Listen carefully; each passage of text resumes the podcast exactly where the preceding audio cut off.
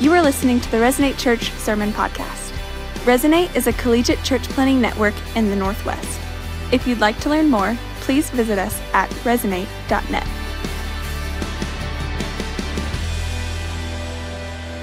Hey, Resonate Church, it's so good to be with you today. My name is Chris. I have the honor and privilege of being one of our pastors here at Resonate. Very thankful that we're walking through uh, the book of Acts in this sermon series. I love this book of the Bible so much, and it's because I love the church so much. I'll be honest with you, my affection for the church has not always been there for my whole life. But as I started to follow Jesus more and more, about 12 years ago, uh, Christ changed my heart and began to give me new affections, not just for following Him individually, but for being a part of His corporate body in the church. And a big question that we're asking in this series is why should you even bother with the church? Like, why does this even matter? And, and one of the ways that I want to be able to answer this, and we're going to look in Acts chapter 6 to be able to see uh, maybe how the Holy Spirit would have us to see why the church is worth bothering with.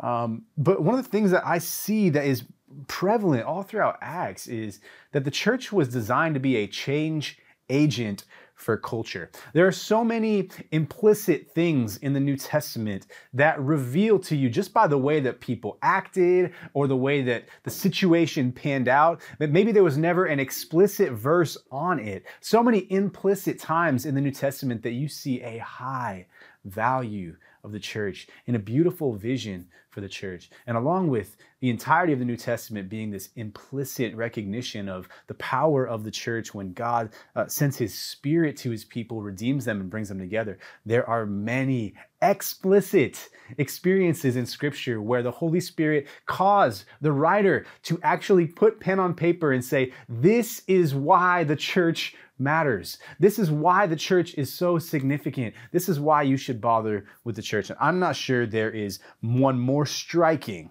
I'm not sure there's one more explicit or more striking than Jesus' own words in Matthew chapter 16. The gates of hell will not prevail against the church. Why should you bother with the church? Well, because the gates of hell don't even have power over the church. I, I thought about the movie Lord of the Rings and the third Lord of the Rings movie. Um, the the main character, one of the main characters, basically has to fight the bad guys. Uh, if you've not seen it, okay, there's good guys and bad guys, like any story. Uh, the good guys employ all of these soldiers who are actually um, from they're actually dead. Um, they're like zombie soldiers. They're ghost soldiers, and they employ these soldiers because um, if these soldiers fight against the bad guys, the bad guys aren't going to be able to kill them. So like they would like try and hit them with the sword or with the spear, with a bow and arrow, and because they're ghosts, it goes right through them. But the ghosts can actually like you know kill the bad guys, and they do. They massacre the bad guys. and, and, there's this. I think this thing that happens, like Jesus, almost in Acts in uh, Matthew chapter 16 says, like not even the not even the armies of spiritual darkness can prevail against the church. Not even the thing that can beat physical, the physical realm can prevail against the church. Nothing in heaven or on earth or under the earth has the power to topple God's global church. So, why should you bother with the church? Well, the church is the only organization or the only group that's ever been promised that.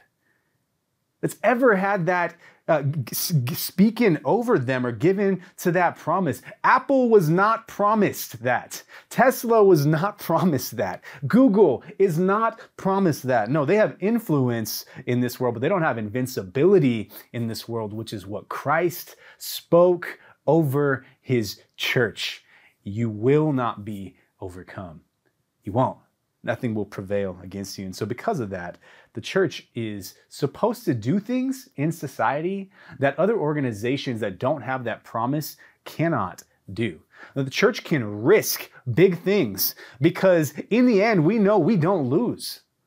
The church has the power to do that, to be a change agent in culture because it cannot lose. So it's supposed to do things that everybody else doesn't do. It's supposed to do things that look otherworldly compared to other organizations, like multiplying at inconceivably urgent rates. Now, that doesn't make a whole lot of sense when you talk to like good business practice or scaling.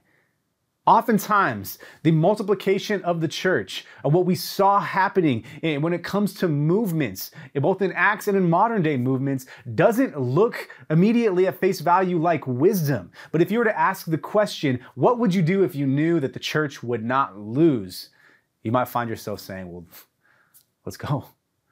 Let's do it. Let's go for it. The church is supposed to do things that other organizations are not supposed to do, like allow its members to be persecuted now, that's not going to fly in your workplace. That does fly in the church. That happens in the church. In fact, it's a catalyst for future growth of the church and progress in the kingdom of God. I recall a quote from a man who said, The blood of the martyrs is the seedbed for the growth of the church. That looks different than culture. We're supposed to be different than culture. We're not supposed to look like every other organization. What we'll see in Acts 6 today is the church does something that no other organization does, and that's the dirty work of serving the needy. Because transactional relationships are not in God's strategy for growing his kingdom and extending his gospel across the globe. His strategy for growth and kingdom extension is not is not set on transaction between two individuals. And because of that, the church can enter into spaces and environments in society where nobody else will touch. Nobody else will put their hands on. We'll see this in Acts chapter 6. Let's go there together. Acts chapter 6, this is verses 1 through 7. That's where we'll be today. Acts chapter 6, verse 1. Now, in these days, when the disciples were increasing in number, a complaint by the Hellenists arose against the Hebrews because their widows were being neglected in the daily distribution. And the 12 apostles summoned the full number of disciples, and they said, It's not right that we should give up the preaching of the word of God to serve tables. Therefore, brothers, pick out from among you seven men of good repute, full of the Spirit and of wisdom who we will appoint to this duty. But we will devote ourselves to prayer and to the ministry of the word. And what they said pleased the whole gathering. And they chose a man named Stephen, a man who was full of faith and of the Holy Spirit, and Philip and Prochorus and Nicanor and Timon and Parmenas and Nicolaus, and who is a proselyte of Antioch. These they set before the apostle, the apostles, and they prayed and laid their hands on them. And the word of God continued to increase. And the number of disciples multiplied greatly in Jerusalem.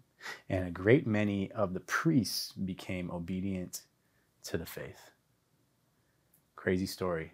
Very crazy. Whenever I read these early chapters of Acts, I'm so intent because I recognize the sometimes what can seem like fragility when something that's a new a new ministry work or a new work of God that is coming forth. I, I see like every single decision is massively important. Every single verse in these chapters is like, man, if if they make the wrong call, if they don't follow the Holy Spirit, if they do something that's unwise, eh, this whole thing can get stopped in its tracks. That's, that's, that's my thought initially. And then I remember the words of Jesus that nothing is going to stop this. And so it may be that although there was foolishness and although there was sin and although there were wrong moves, the sovereign hand of God is over the church in these early chapters of Acts. And so I love reading these early chapters to see what did God do to preserve these people? How did he grow them? How did he take them from such a small number in one place and project that over 2,000 years to now where we find ourselves in the billions of Christians in every single known country? How do we get there? In Acts chapter 6, we see a really baby church in Jerusalem that is coming up against a seriously difficult problem for them. And here's the problem they're growing too fast, they have too much growth. They don't know how to organize the growth that they're experiencing. I mean, imagine that problem. That's a good problem to have for the early church, right? The gospel, despite persecution, despite false claims about these individuals, despite violence being spoken against them, despite laws that are coming up into effect, and emperors who will rise up to try and snuff out Christianity, there is growth happening at such a fast level that they need to organize. You got Jews coming from the dispersion to Jerusalem, and, and they, they understand who Jesus is for the first time, and, and they're converted. They know Christ. And then they go, well, what are we going to go back to? We don't want to go back. All we have is Judaism back there. We're going to stay here because this is where the church is. And so you have people coming from all over into Jerusalem. Uh, a few chapters later, God will scatter that back out again. But this is what's happening here. And not only do you have people coming from the outside, you have people becoming Christians for the very first time. New evangelism, new death to life, new disciples. And it's happening at exponential rates. So out of this pain point, the question gets posed how do we effectively love and serve one another, another to be the body of Christ when there are so many of us? How can we possibly care for one another in the way that we know is Christ-like and godly when there are so many people that have needs, so many people that are hurting, so many people that need help? Uh, have you ever felt this personally?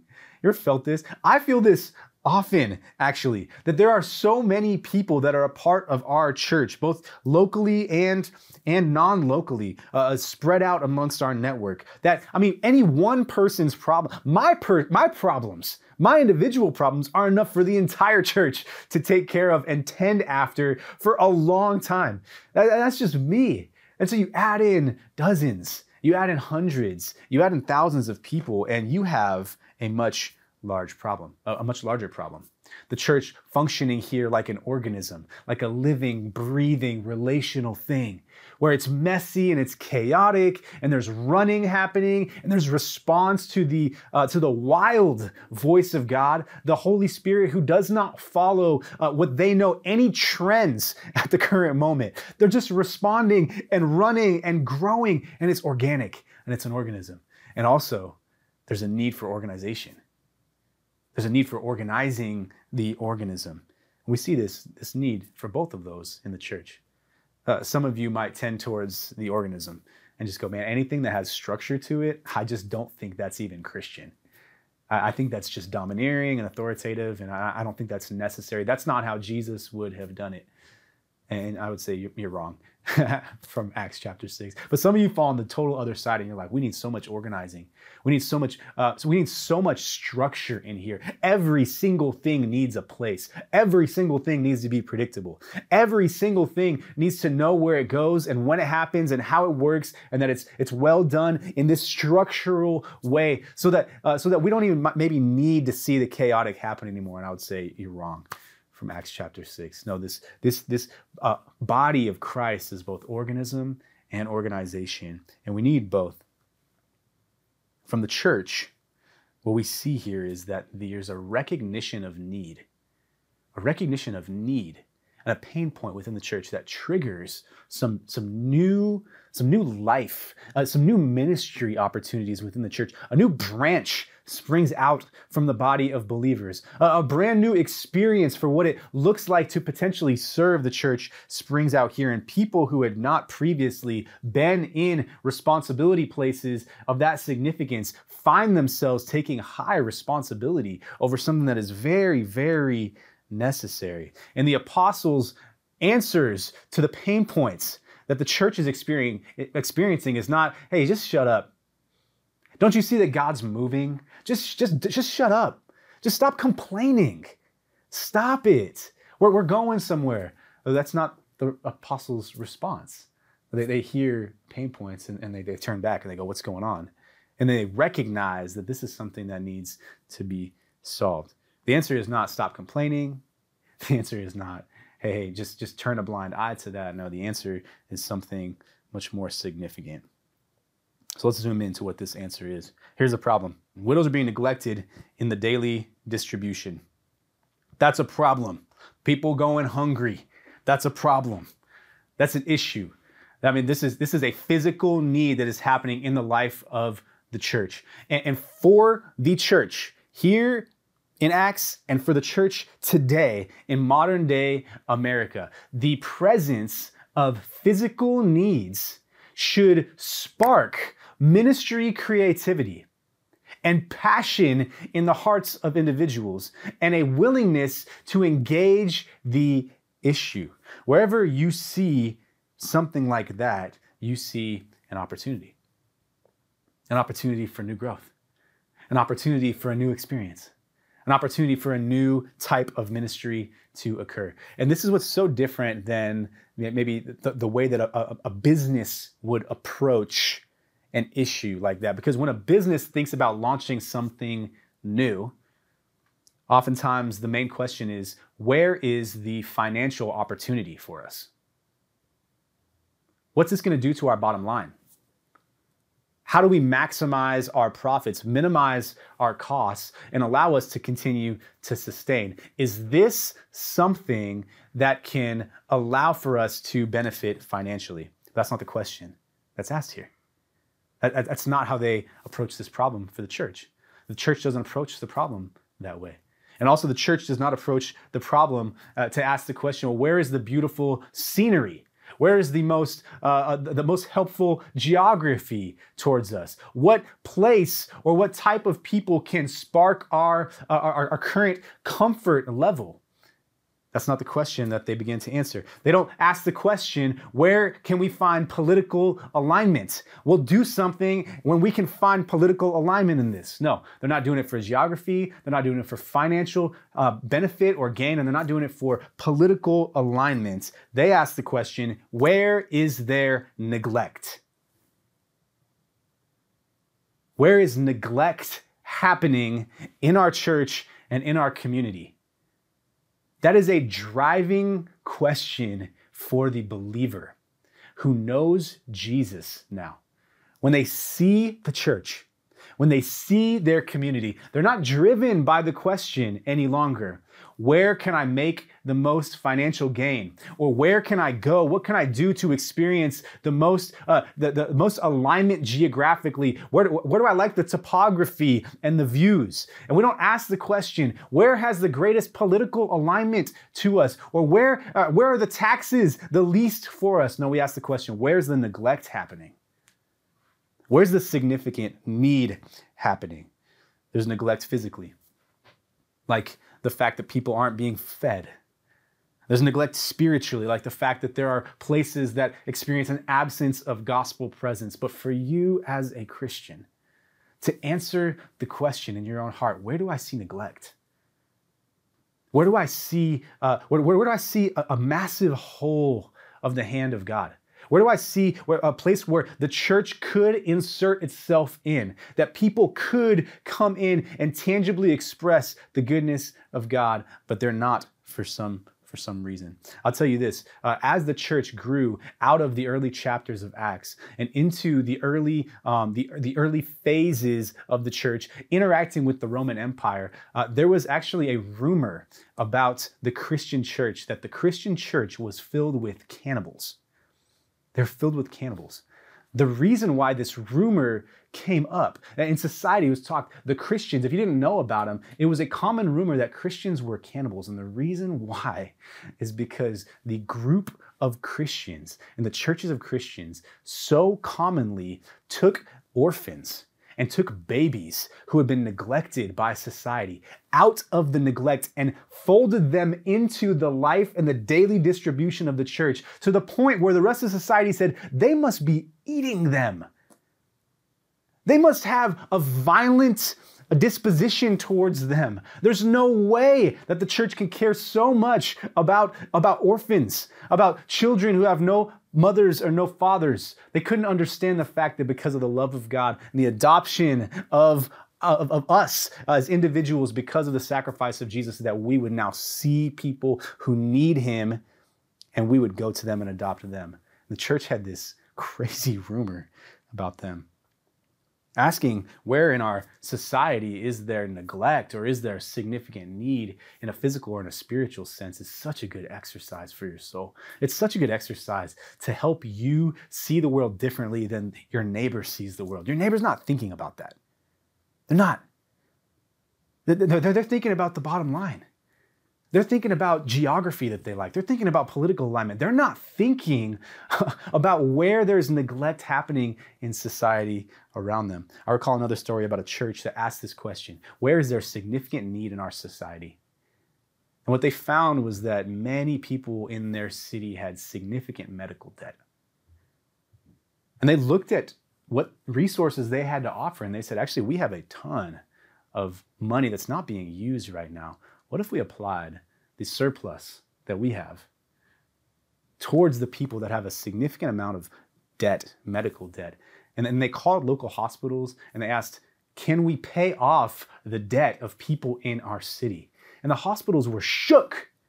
They couldn't believe what they're hearing. And, at the end of this, they get to this church gets to write letters and send them to the home of these people who had been year after year receiving bills from the hospital and one day they get a letter saying, hey, this is your local church, insert name here.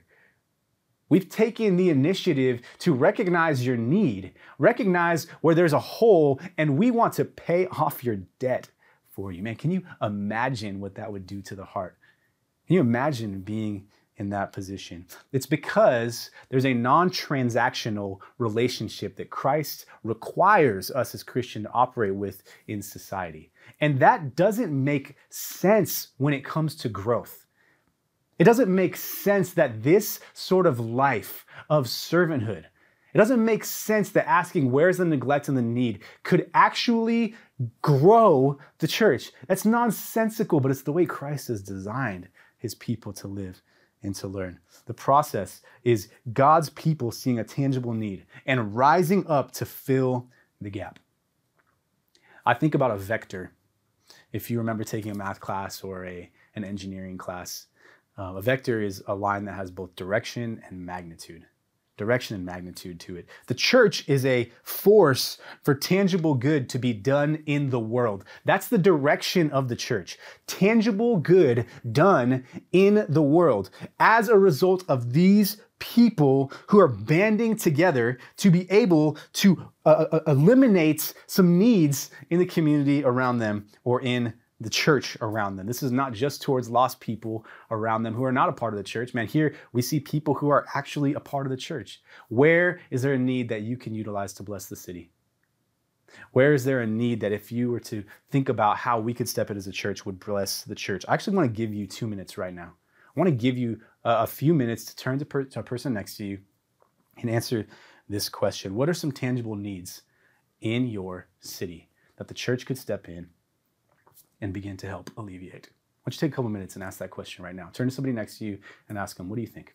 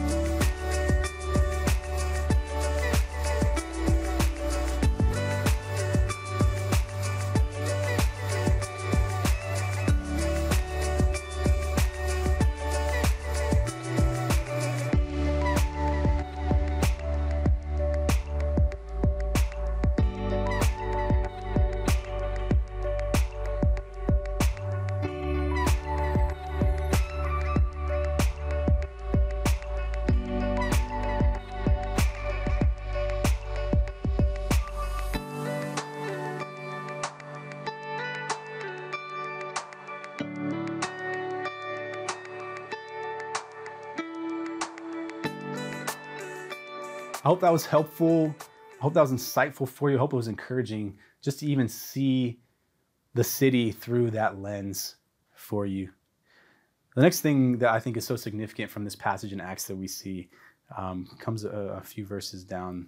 Therefore, brothers, pick out from among you seven. Pick out from among you seven. Significant pain point. The response of the apostles is not stop complaining. The response of the apostles is, hey, we're moving forward. We don't have to worry about that. The response of the apostles is not, it's also not, oh, there's a pain point. We must deviate to solve this pain point within the church. No, the response of the apostles is this to pick out seven new people to fulfill a ministry responsibility who are not apostles, who are not the original 12. Where are we inefficient in our church? Where are we ineffective in our church? Where are there needs that are going unmet in our church? The solution that the early church employed was to invite new people to solve those needs. This may be challenging for many of you who have grown up in an American Christianity that has uh, largely um, ascribed the, the work of ministry to be delegated to the pastor or people who are on staff. We don't find that model present in the Bible. We don't find it present in Acts chapter 6. The solution of the early church was to commission seven new people, and in doing so, it catapulted the growth of the church. Do you want to see Resonate Church grow? Well, one strategy for growth is to get in the game if you are not in the game. And another strategy for growth, if you are in the game, is to look around at who's not in the game and invite them, to, to appoint them to the work of the ministry, as it's said here. And this is different than just asking people to serve. I'm convinced that Christ is not only uh, desiring his people to become the type of people who serve. But there's actually a greater level of maturity there that is not just, hey, why don't you serve? Why don't you see a need and step in and fulfill that need? But going from being a person who serves and serving to being a person who becomes a servant, a person whose heart transforms into a servant. Uh, that distinction might not make much sense, but here's a quote from Richard Foster in his book, The Celebration of Discipline. When we choose to serve, we are still in charge. We decide whom we will serve and when we will serve. But when we choose to be a servant, we give up the right to be in charge. When we choose to be a servant, we surrender the right to decide who and when we will serve. We become available and vulnerable. See, I think God is driving into the hearts of his people this, not just to serve, but to become a servant. Not a person who only says, hey, what's available out there? Maybe I'll pick and choose and see what I want to do. But maybe the type of person to say, where's the need? I'll fill it. Where's the gap? I'll fill it. Where's the hole? I'll be there. Where is there a lack? I will insert myself there.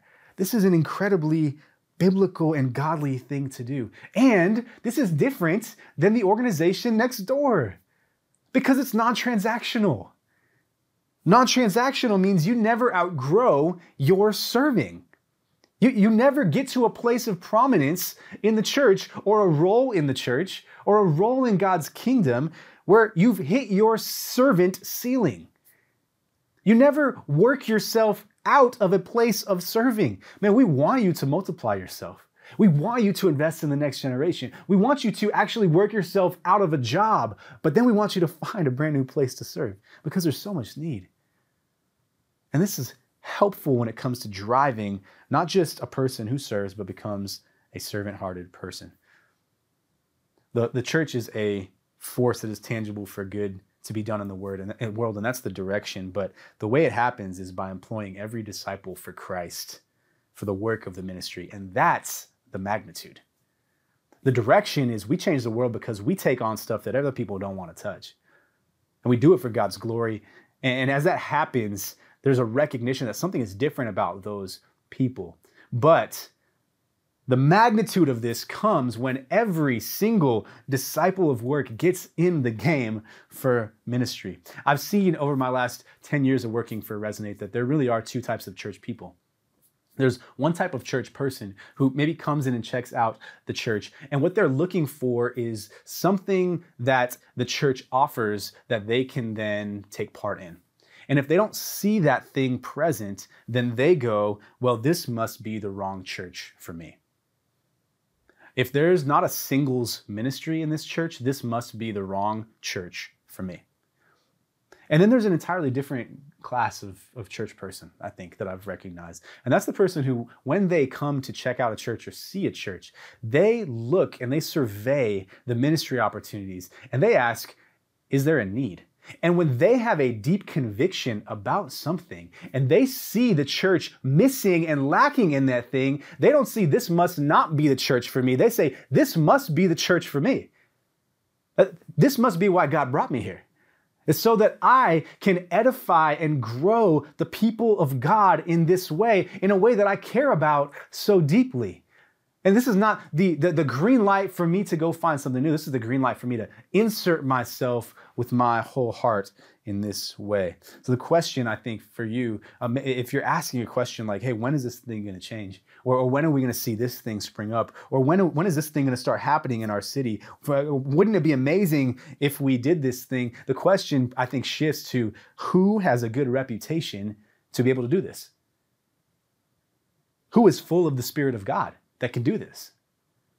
Who has wisdom? They should do this. Who is willing to be appointed? They should do this. And that's the model of Acts chapter 6. I want to give you one more moment, interactive moment, uh, for you to turn to somebody around you and to ask this question What's something that you could organize in the next six months, 12 months, maybe not the next two days or the next two weeks, but what's something that you could organize in the next six months that could touch a need in our church or in our city. Not solve it, not completely eradicate it, but just touch it, affect it in some way. I want to give you a couple minutes to think about that right now.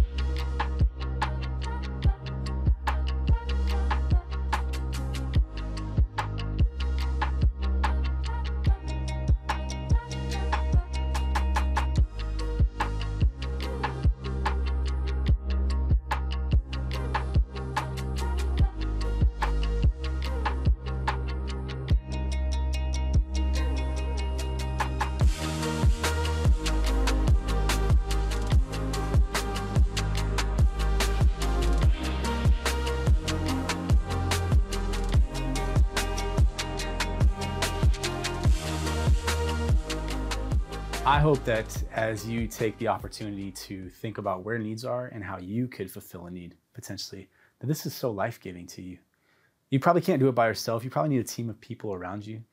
We would love to hear about what you see and how we can empower you to make that thing happen in a wise way, in a sustaining way.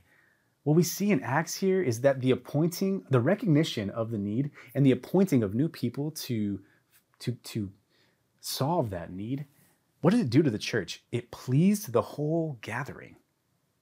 Everybody saw this and went, that's, that's the right way to do that. That, that's how, we don't even have a lot of experience at this point in the church, but it, it pleased the people. There was unity. Everybody was pleased about the same thing. And, and sometimes Unity in the church comes from collectively aiming towards a mission together. And that's one of the hallmarks of what we believe as Resonate. And sometimes a forward mission, it actually helps people know when they belong and when they should go check something else out. But oftentimes, collective unity as a church all together, aimed in the right direction, pleases the people of God. When people are involved in that, and it's not just a few who take responsibility, but the responsibility is laid on the whole to move forward, that's a beautiful thing. What else happened? The people were pleased by this, but what else happened? The number of disciples increased. That is a beautiful statement, is it not? When you think about doing something that affects your church or affects your city, my challenge to you would be maybe not to think about how you by yourself can solve this.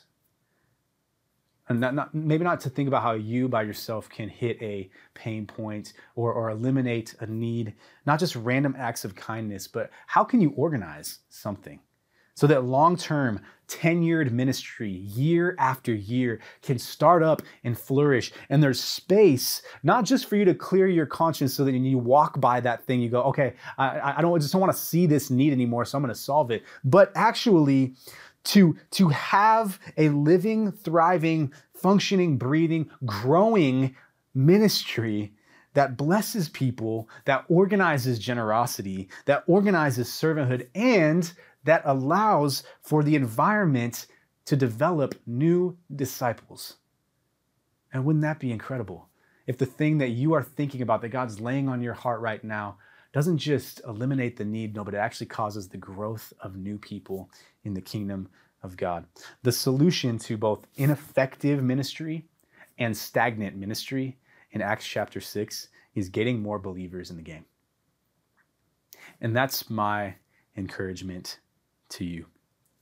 So as we leave, I want to give you a vision for your MC or a vision for your village. Um, you're, you're not primarily a group of people who get together to talk about spiritual things. It's not, that's not really why villages exist. You're not even primarily a group of people who get together to arrange your internal world. You are an organized and appointed group of people who are commissioned to tangibly express the love of Jesus towards people with physical and spiritual and psychological needs. That's your village. That's what your organizing principle should be. That's what we're praying would happen in the people that you do life around. But I'll say this beware. If this is a vision that you begin to live into, beware this happens only at the expense of the flesh. The only way this happens is at the expense of the flesh. Why? Because this is an incredible amount of work, a ton of work. This is going to be exhausting. This is going to cost you so much. This will take on emotional hurts for you. You will be infected by the problems of other people. There's nothing sexy about serving people who are needy or impoverished or stinky or ill or, or, or needy in any way. Uh, several years ago, we launched a, a, new ministry opportunity in, in Resonate that uh, was basically commissioned to go serve the people who live in this trailer park uh, in the city next to one of our churches. And we would sign up college students to go over there and interact with the kids who lived in this trailer park. It was very impoverished, uh, uh, very underfunded. Um, and, and one summer, I signed up to go to interact with these kids. And when I get there, there's one kid who just latches onto my leg and won't let me go. and we're there for like half a day. And this kid is like trailing me everywhere I walk. To lunch, he's trailing me. He's latched on. He, I mean, he's grabbing me on the back. He's climbing up my back, wrapping his arms around my neck. He, I mean, he's putting his legs uh, on, on the back of my shoulders to give him a piggyback ride. And he will not let me go. He's not giving me any space. And he smelled like urine. He really, really smelled and he's climbing all over me. And he's having affectionate play with, with somebody, maybe for the very first time, or maybe for the first time in a long time. And I am cringing because he smells. And I know what this smells mean. I know that he's, he's got it on his clothes, and I know he's all over me. And I'm just cringing on the inside. And my spirit went, Yes, this is so Christ like for you, Chris. This is what you need when you're in college. That's what my spirit said. And my flesh said, No way you're ever signing up for this thing again. This is the very last time that you go because you deserve a ministry that smells good. That's what my flesh said. So beware to be the church that has any significance in society, to be the church that tangibly meets needs, that is non transactional, it will come at the expense of your flesh. It'll come at the expense of the flesh of every owner if we want to be this as a church resonate. But in doing so, if we do it, we will incarnate Christ. We will show and reveal his true character in a way that is totally alien to the world of the transactional society that you and I live in and swim in. Your clothes will smell like the sinner. The, the entryway of your home will be covered in mud of the footprints. Your shoulders will be drenched with the tears of the sinner the lapel on your shirt and, and, and, and your shirt and your sweatshirt will be covered with their snot and with their dirt. Your mind will be troubled with their issues. Your phone will be full of their needy messages.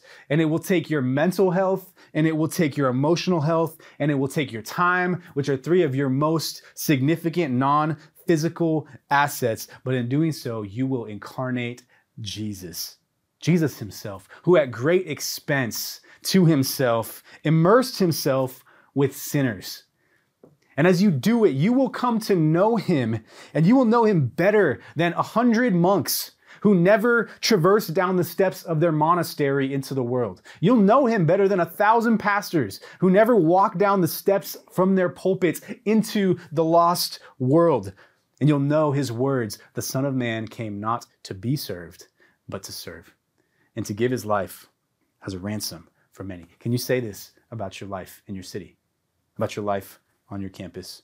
My prayer is that the effect of Acts chapter 6 would be significant on you.